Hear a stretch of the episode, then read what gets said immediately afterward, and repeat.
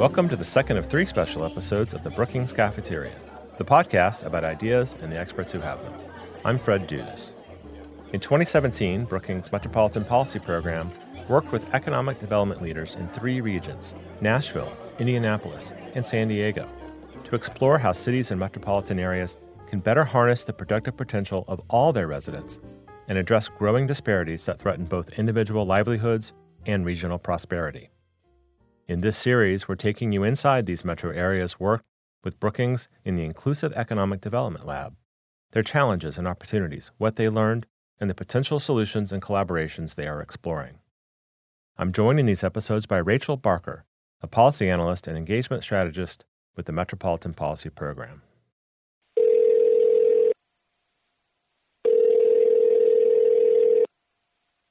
Hello. Hi, Renata. This is Rachel with Brookings. Renata Soto is the co founder and executive director of Conexion Americas, a Nashville nonprofit focused on the region's growing Latino community. More than one in 10 Nashville residents is foreign born today, which represents a significant increase in recent decades. So, Renata, you co founded Conexion Americas in 2002.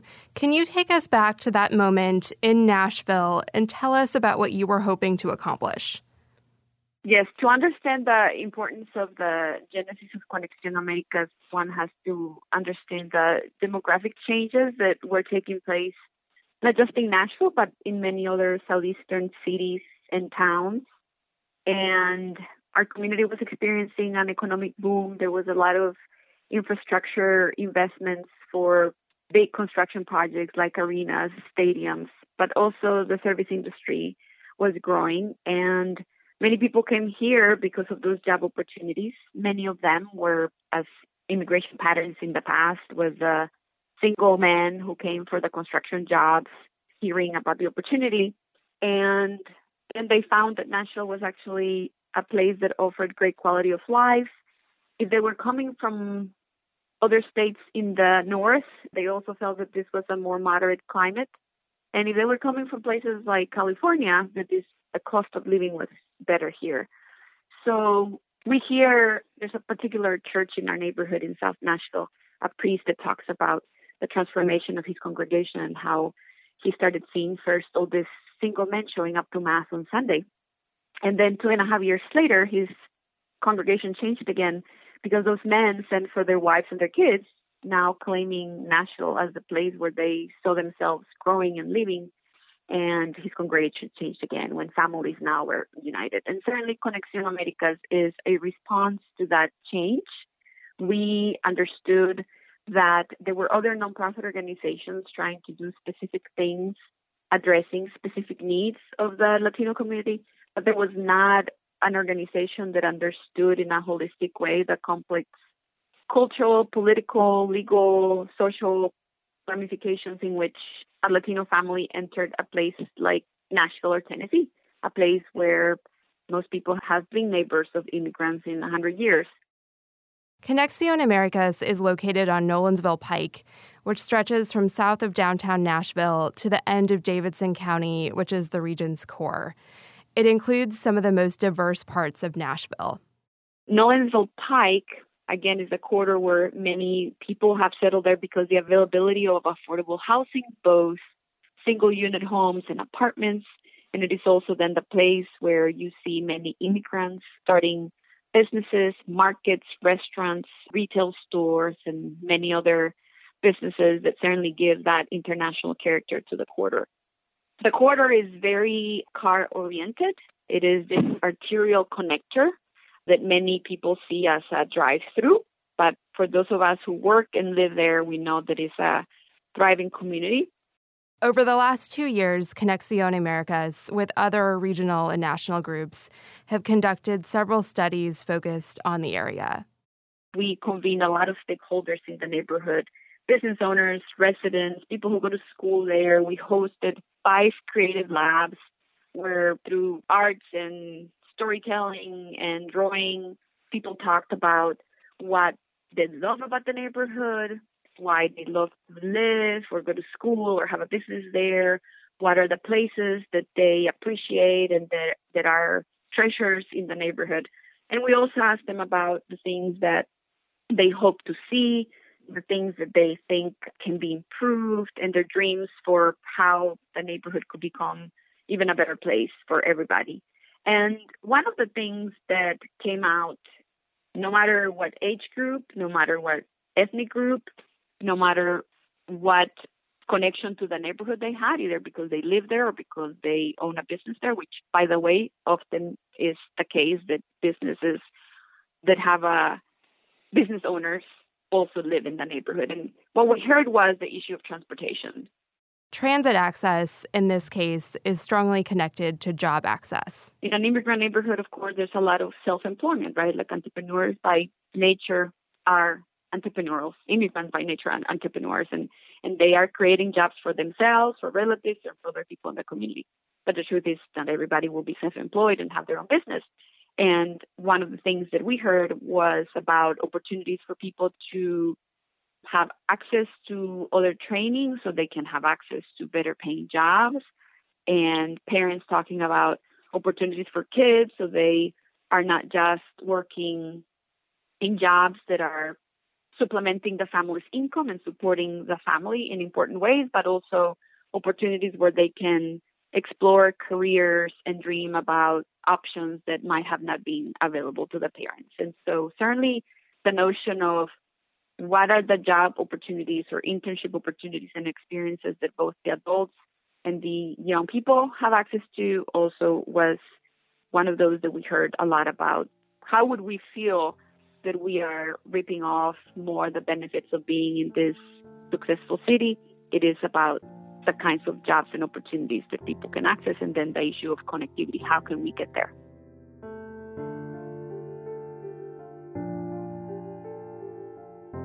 Last year, a follow up study pinpointed concerns that Nashville's rapid growth could contribute to the displacement of local residents and businesses.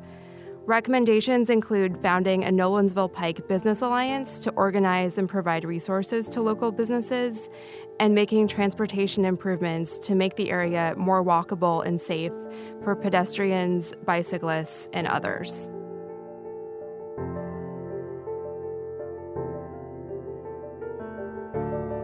In the first episode of this series, we heard about these regions' economic successes and their challenges, the transition in Midwestern Indianapolis from an industrial to tech and innovation economy, the challenges that R&D and innovation intensive San Diego faces in connecting its increasingly diverse population to these industries, and the fact that strong economic growth in Nashville isn't automatically translating to prosperity for all.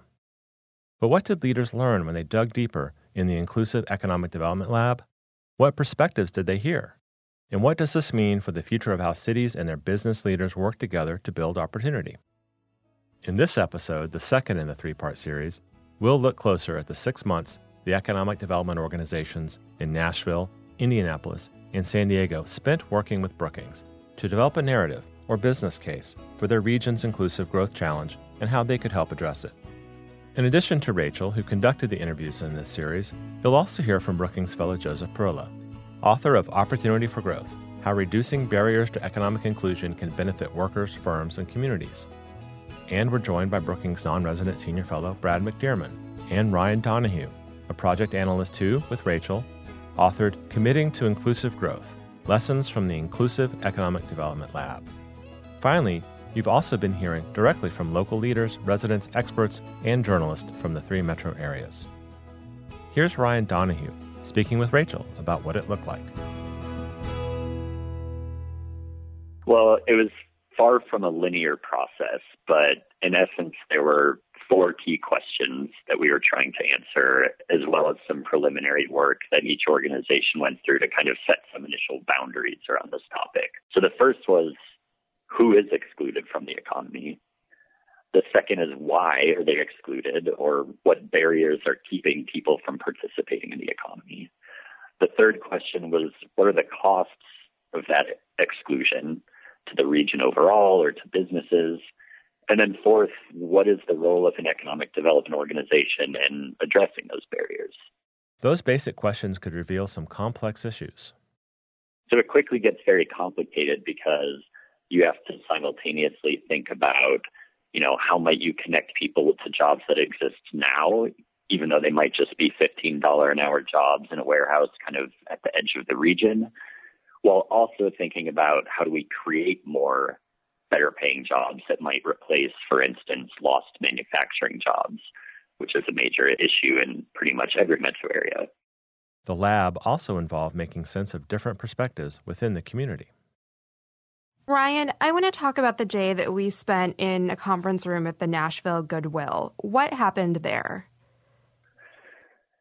So, our day at the Goodwill in North Nashville, I think, kind of represents a, a microcosm of this whole project in a way.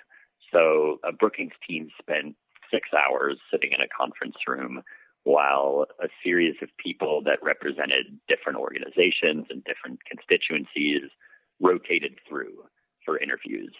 And so, in rapid succession, we talked to an affordable housing executive, the leader of a social enterprise that employs former prostitutes, an African American councilwoman, a white councilman from a rapidly gentrifying neighborhood, and then not long after, the president of a major regional bank.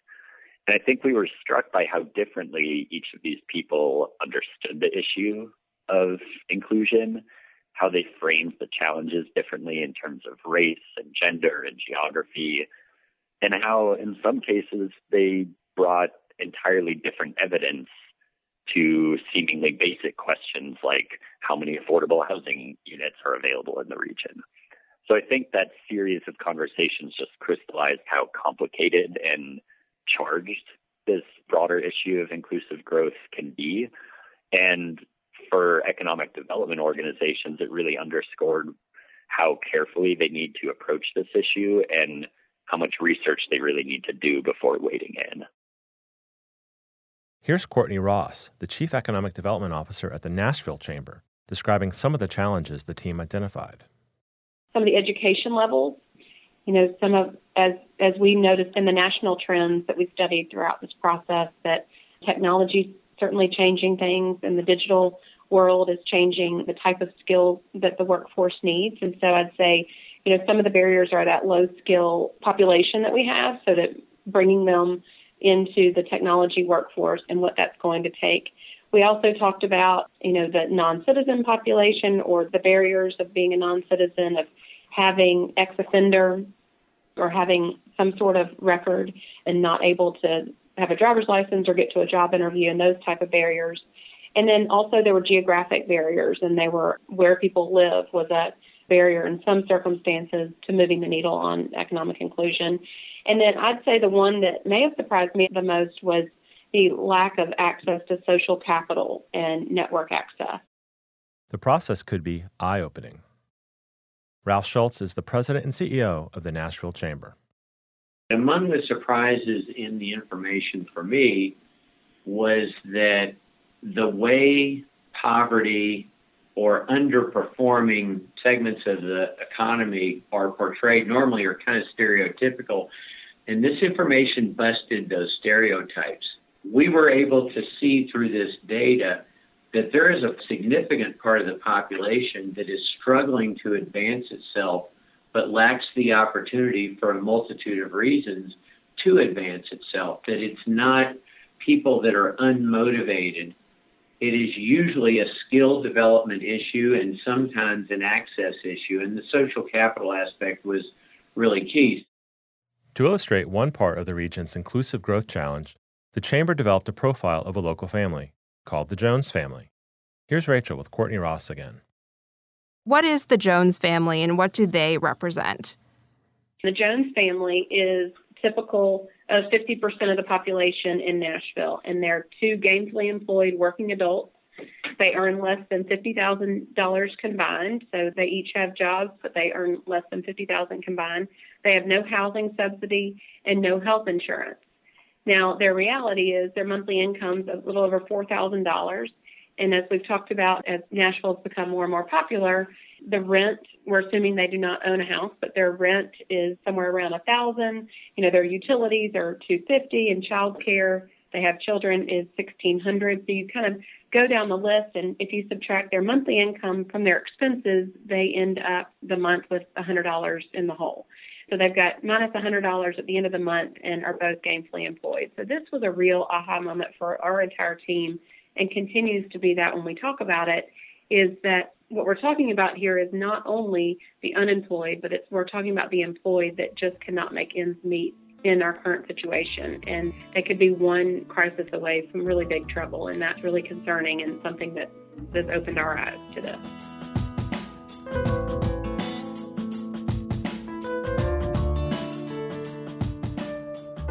San Diego is a high powered innovation economy. In recent decades, it has also boasted one of the highest rates of upward mobility relative to other U.S. metros. But many San Diegans still struggle to take part in that success. Mary Walshok is Associate Vice Chancellor for Public Programs and Dean of Extension at the University of California, San Diego. Here she is speaking with Rachel.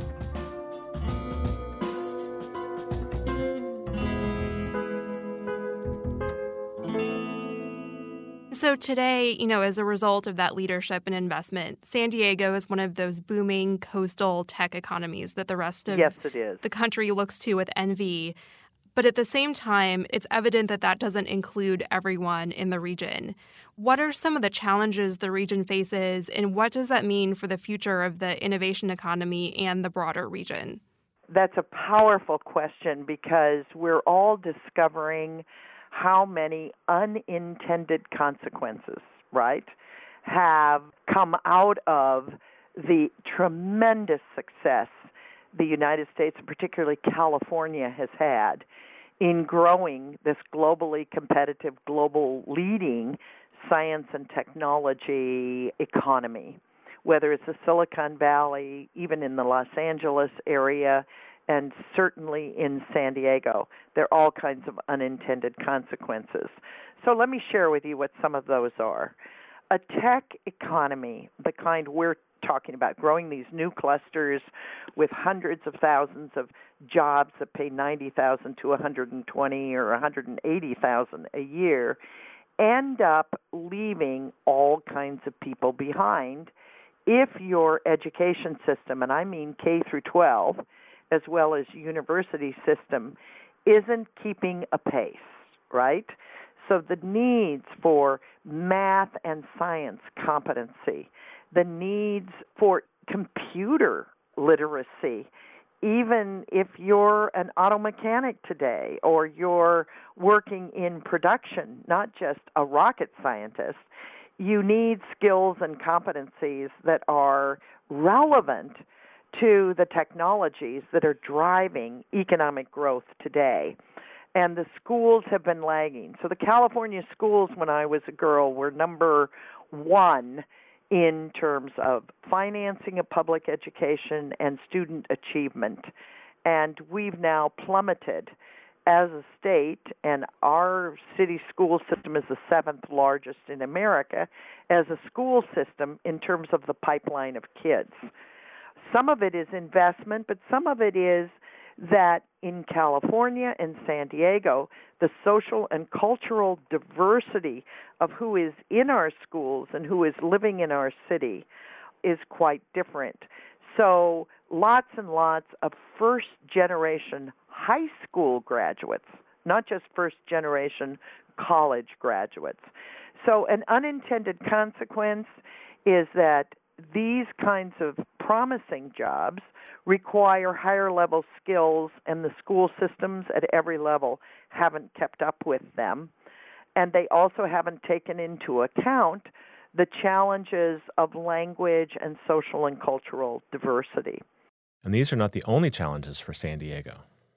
As a city, San Diego is one of the largest spread cities in America. You know, like LA and Houston, the city boundaries are very, very wide 20 miles by 20 miles.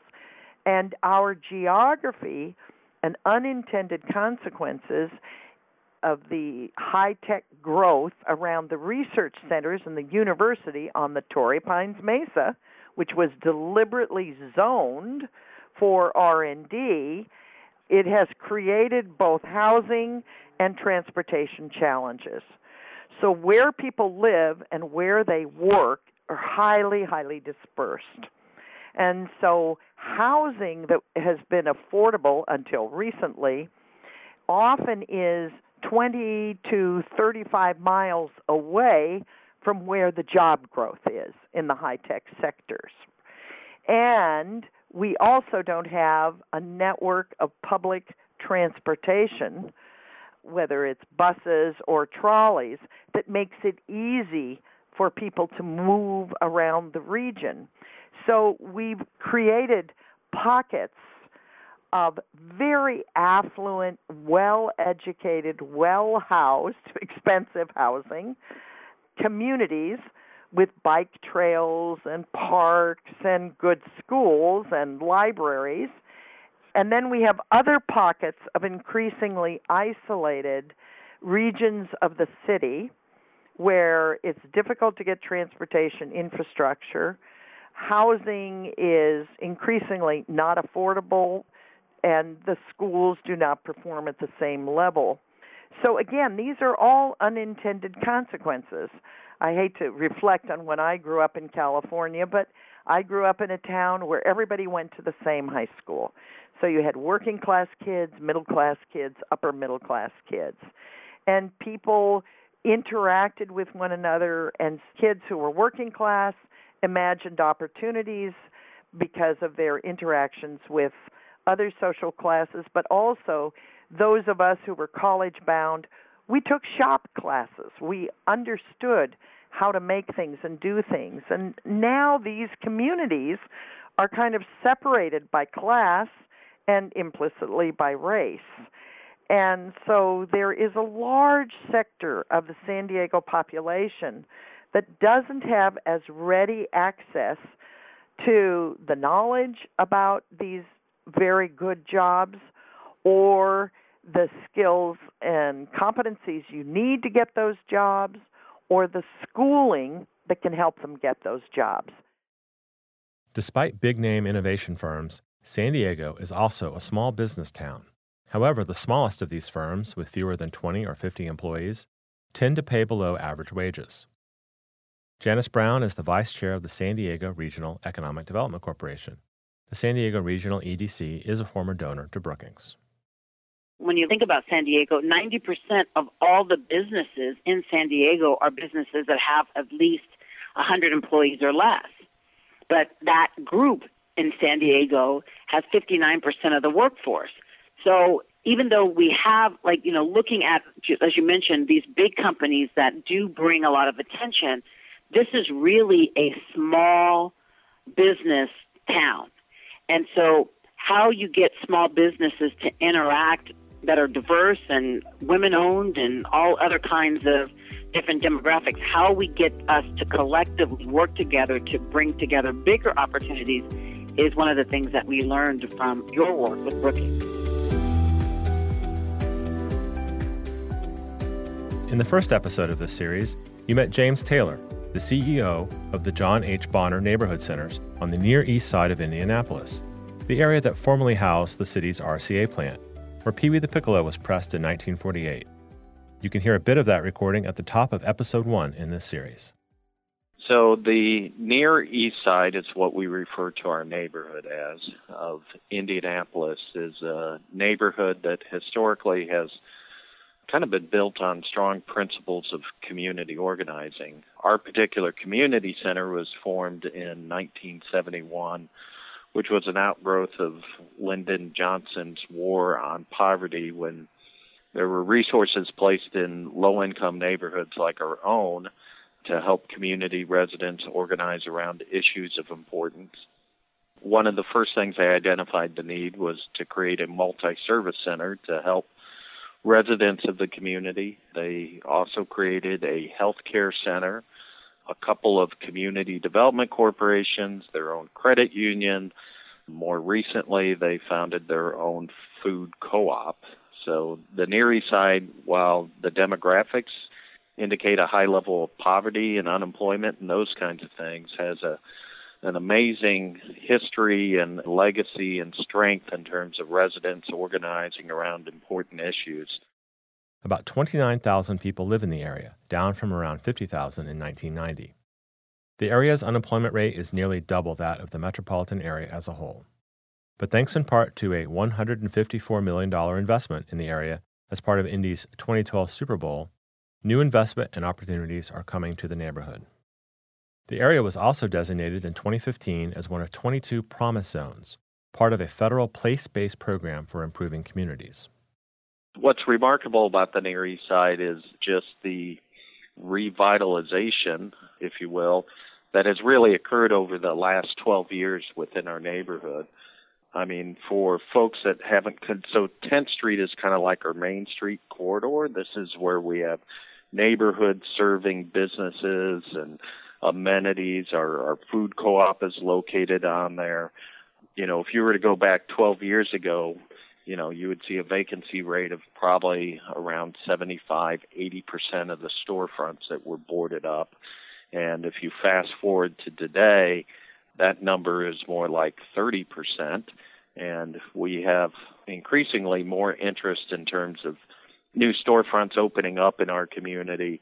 We got two restaurants that are currently under construction just down the street from our community center.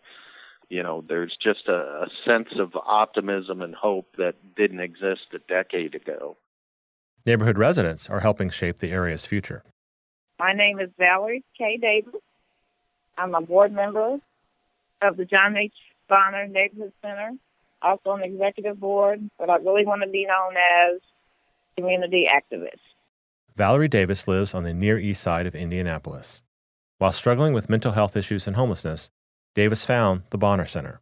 Here she is speaking with Rachel. What are you hoping to achieve with your leadership role in the area? My main focus is I want to bring light to diversity and inclusion. If we can't sit at the table where the deals are being made, then people like me, people of color, we're missing out. So this is what I hope for the Near East Side, and that's what I campaign for all the time. In addition to her service at the Boner Center, Valerie Davis is also the founder of a local task force focused on boosting diversity and inclusion. More affordable housing and green space are among the other priorities she hears from neighborhood residents. As you look at the Near East Side today, what changes would you like to see in the next 10 years? How would you like it to look different?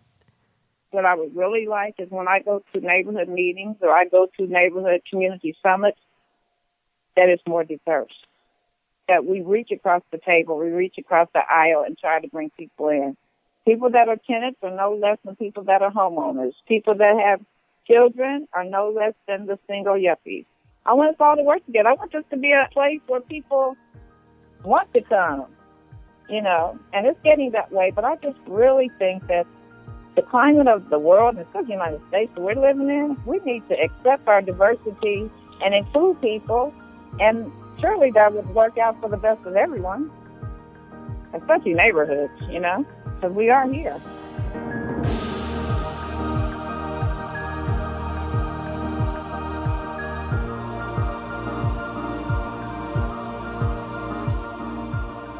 Along with engaging groups like the Boner Center, the Indy Chamber and its partners use data to identify groups disconnected from economic success. Drew Klacik is a senior policy analyst at Indiana University's Public Policy Institute.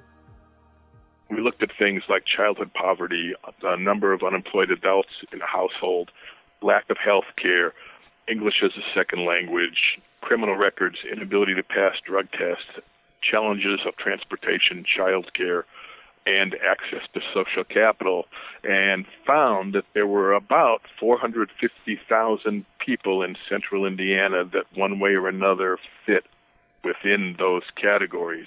About 100,000 children under 18 living in poverty, 100,000 adults with less than a high school degree, and about 250,000 adults that we called employment or income insecure that had a high school diploma that were, but were working in jobs that were at risk of being replaced by automation or by one global decision.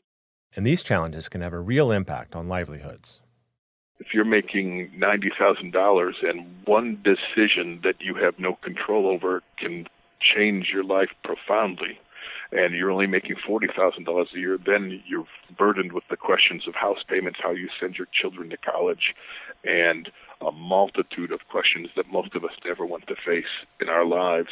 that occur without any control of yourself. And our goal was to make sure that we can keep those folks and people that had barriers, whether they were transportation related, a criminal record, inability to use English as a first language, to make sure that regardless of your barrier, we would strive to find a way to connect you to the American dream of believing that your child's life will be better than yours. Michael Huber is the CEO of the Indy Chamber. Here he is speaking with Rachel. One of the focuses of the lab was sort of digging into who is excluded in the region and which populations are having trouble succeeding and what are the specific barriers they face. Was there anything from those findings that surprised you about, you know, who is not succeeding in Indianapolis? I think when we've shared with a wide range of business leaders, political elected leaders, leaders in philanthropy, and then just interested citizens – our early findings from the Inclusive Economic Growth Learning Lab. And one of the findings that is quite shocking to many people is our low rate of economic mobility. If you are born in the bottom 20% in Indianapolis, your chances of moving up into the top 20% over your lifetime are very low. And we know that this is a national problem and not just an Indianapolis problem but even stacked up against other cities, our economic mobility rates are quite low. And that is something that really gets people's attention because it's too easy to sit back and say, our city and our region is doing well. You know, Salesforce and tech is growing. Eli Lilly and Company and our life sciences and pharma sector are doing quite well. And yet, if you're born poor in Indianapolis, your chances of getting not poor are not great. And that's, I'd say, the first finding from this learning lab that really gets people's attention and invites questions about, well, what can we do about it?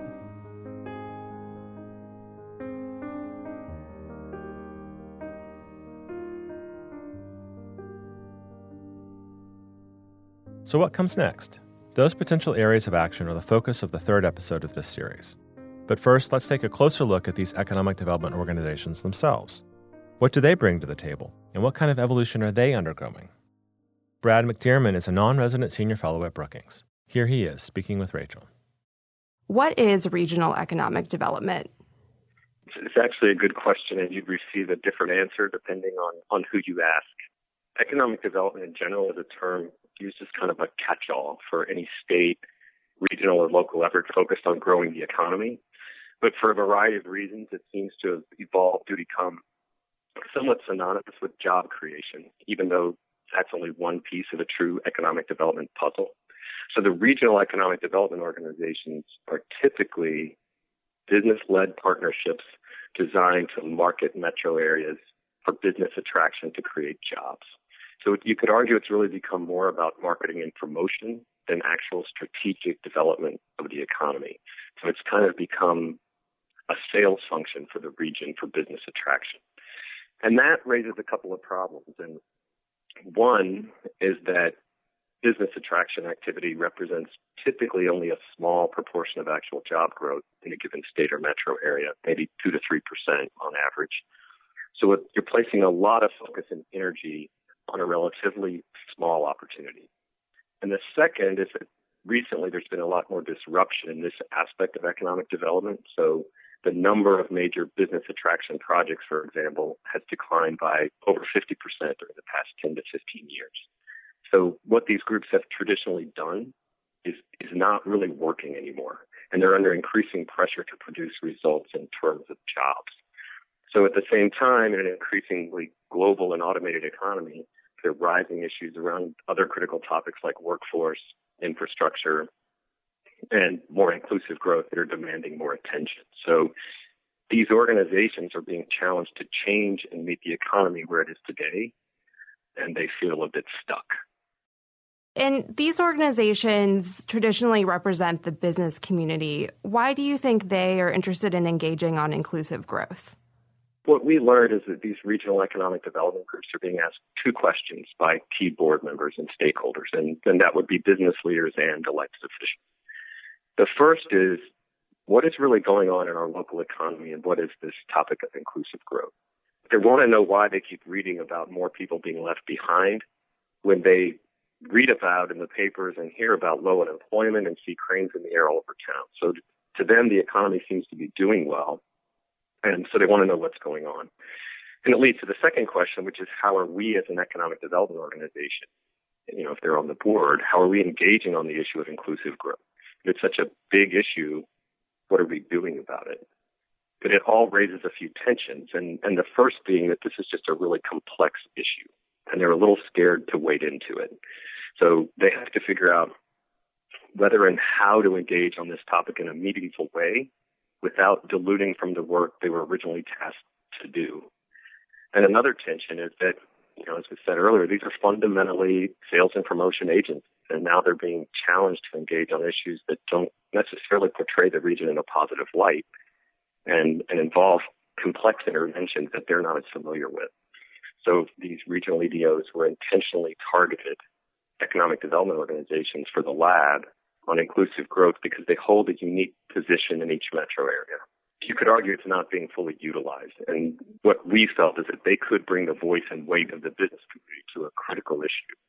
So the question became if regional economic development organizations could find a way to engage credibly on inclusive growth, it could represent a significant new infusion of energy and focus into a major entrenched economic issue.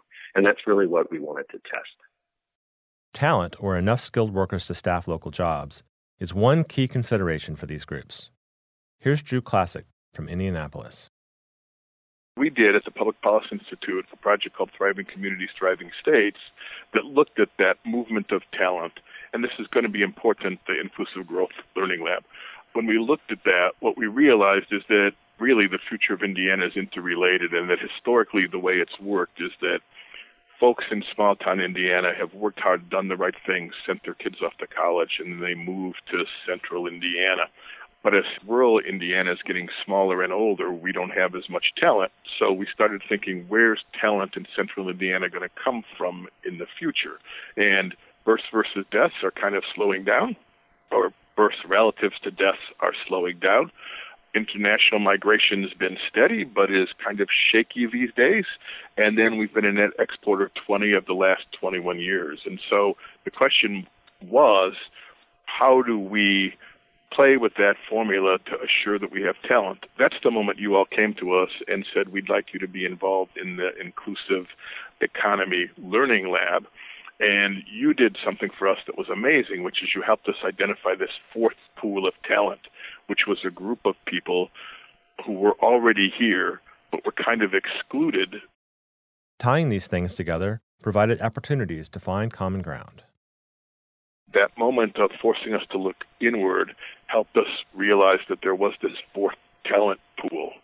And at that moment, focusing on the barriers that keeps that fourth talent pool from contributing in a maximum way to the economy became something that could interest kind of both sectors whether again whether you're that whether you're a business owner or whether you're a person involved in social issues you create this commonality of direction where we're seeking to help every individual maximize their potential and you get a win whether you're the business owner or whether you're the social service provider which then enabled the Greater Indianapolis Chamber of Commerce to start to establish a deeper, richer set of relationships with a wide range of both economic development and community development organizations. And I think from a distance, that's been one of the most interesting and rewarding pieces of this is that we've helped start to bring the community development world together um, more closely with the economic development world and created a common set of interests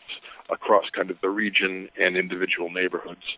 And I think that's in the long run the the part of this that's going to most profoundly influence outcomes within central Indiana. And talent isn't just a concern for leaders in Indianapolis. Once again, here's Ralph Schulz, President and CEO of the Nashville Area Chamber of Commerce. From a purely economic point of view, having a large poverty population creates drag on the economy and the economic growth of the region. But from another perspective, that 20% of the population, a large portion of that population is underperforming in the economy or not performing at all. And there is opportunity here with our unemployment rate as low as it is. There is actual scarcity of workforce. And when that scarcity exists, really good jobs go elsewhere, and people who are motivated to pursue those good jobs don't get the opportunity because they haven't had the skills development or they don't have the access through transportation or they're having to work in survival level jobs just to pay the bills and can't break free from that grind. So we believe that the entire community benefits when that portion of the community has the opportunity to participate fully in the prosperity economy and that that's going to boost everyone's quality of life. Recognizing the opportunity on both sides can build momentum for solutions. Here's Mary Walshok again from the University of California at San Diego. One of the most interesting things in San Diego, and it's beginning to happen, so this is the good news. San Diego was very, very early to create networking and entrepreneurial support organizations and activities. In fact, I was the co founder with many people of one of the first ones that started over 30 years ago called Connect. But today, you have incubators, you have startup organizations, you have access to capital forums, you have business plan competitions, you have all kinds of makerspace across the city, but not in many of the inner city lower income underrepresented communities, and we're beginning to start those. And successful entrepreneurs are getting on board to be a part of the business incubation, mentoring, entrepreneurship support activity that's needed in middle and low income communities, not just among elite engineering students, right, in classes at San Diego State University or at UC San Diego. So, number one, there's a consciousness, I think, within the business community that there's a lot of untapped talent, and it's partly social equity, but it's also partly in our self interest given the diversity of the state of California, the people who are going to work in companies like Illumina and Qualcomm are different. Many of them are first generation college goers. And so, a second thing that you're seeing, in addition to business incubation and entrepreneur support in many communities around the region, is a significant investment in pipeline programs in STEM and in scholarships to be sure that kids whose parents may not have the means to send them to San Diego State or USD, which is a private school, or UCSD, will have access to the resources they need so that they can study math or engineering or sociology, my field, and be qualified to work in these high value added companies that are being created through the innovation process. And lost talent is far from the only cost of economic exclusion. Foregone economic growth, the physical burden for local governments, and the impact of higher home prices and commute times on livability are among the other region wide effects identified through the lab. This is a project that tested some of the tenets of these economic development groups. Ryan Donahue was a project analyst at Brookings on the lab. Here he is speaking with Rachel. What were some of the aha moments from the process? One that really stands out is that one of the project leaders told us that this process was inducing an identity crisis in their organization. And I think that basically relates to the fact that EDOs tend to be laser focused on growth. And it's not that they don't care about broad prosperity.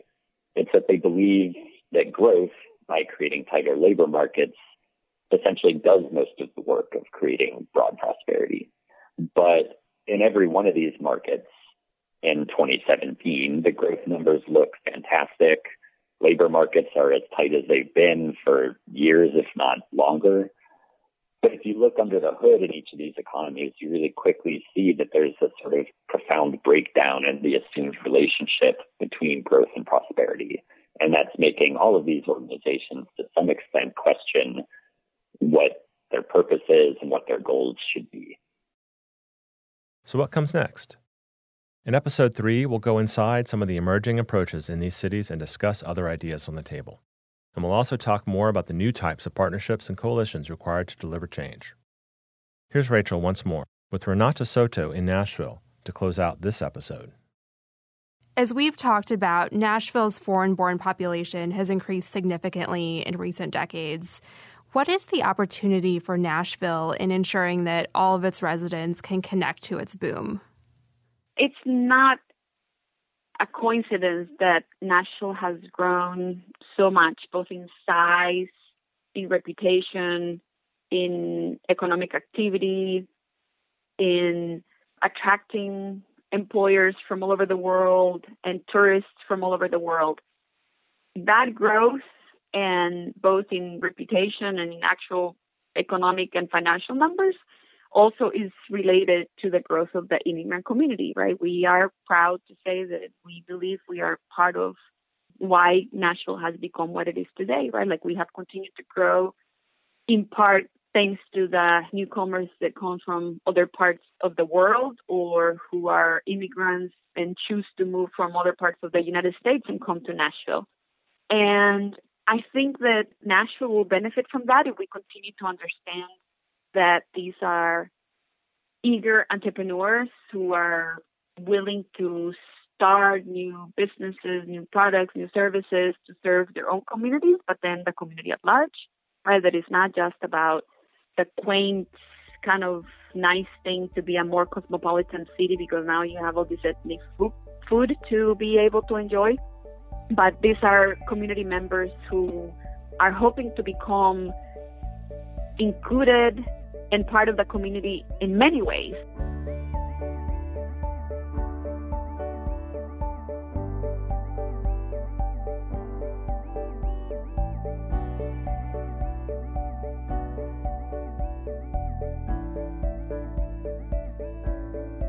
I want to extend a big thanks to Rachel Barker and Julia Crager in the Metropolitan Policy Program for their dedication and ideas that have made this special series happen.